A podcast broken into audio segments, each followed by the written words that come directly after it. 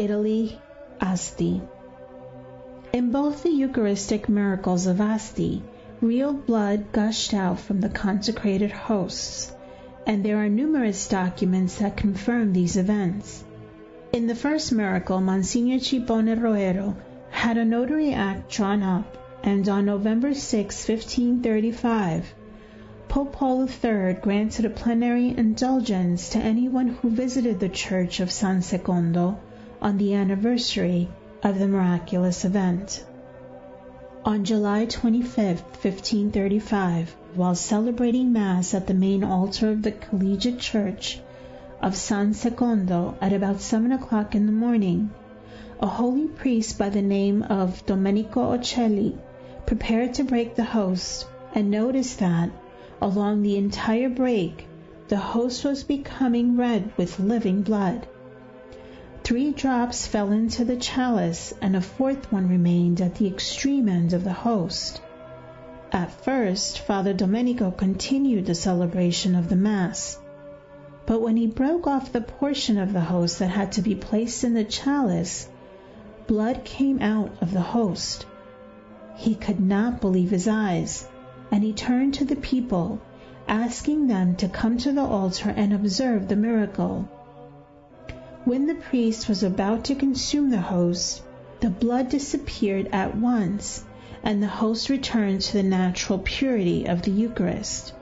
These are the facts as described in the translation of the official report sent by Bishop Scipione Roero of Asti to the Holy See and reproduced in the Apostolic Brief of November 6, 1535.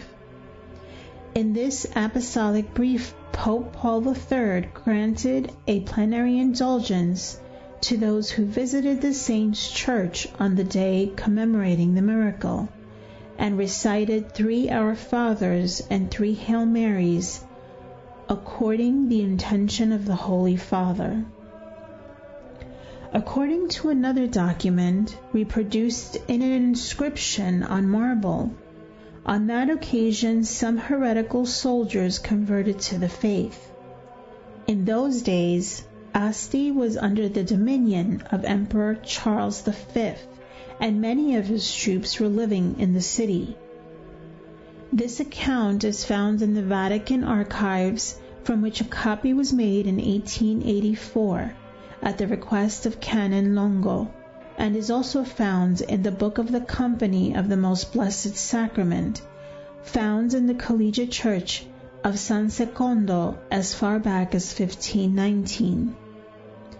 Other testimonies are a 16th century painting in the Chapel of the Crucifixion depicting the miracle, as well as an inscription on marble with the words, Ic ubi Christus ex sacro effuso sanguine exteram vitraxit fidem astensem roboravit.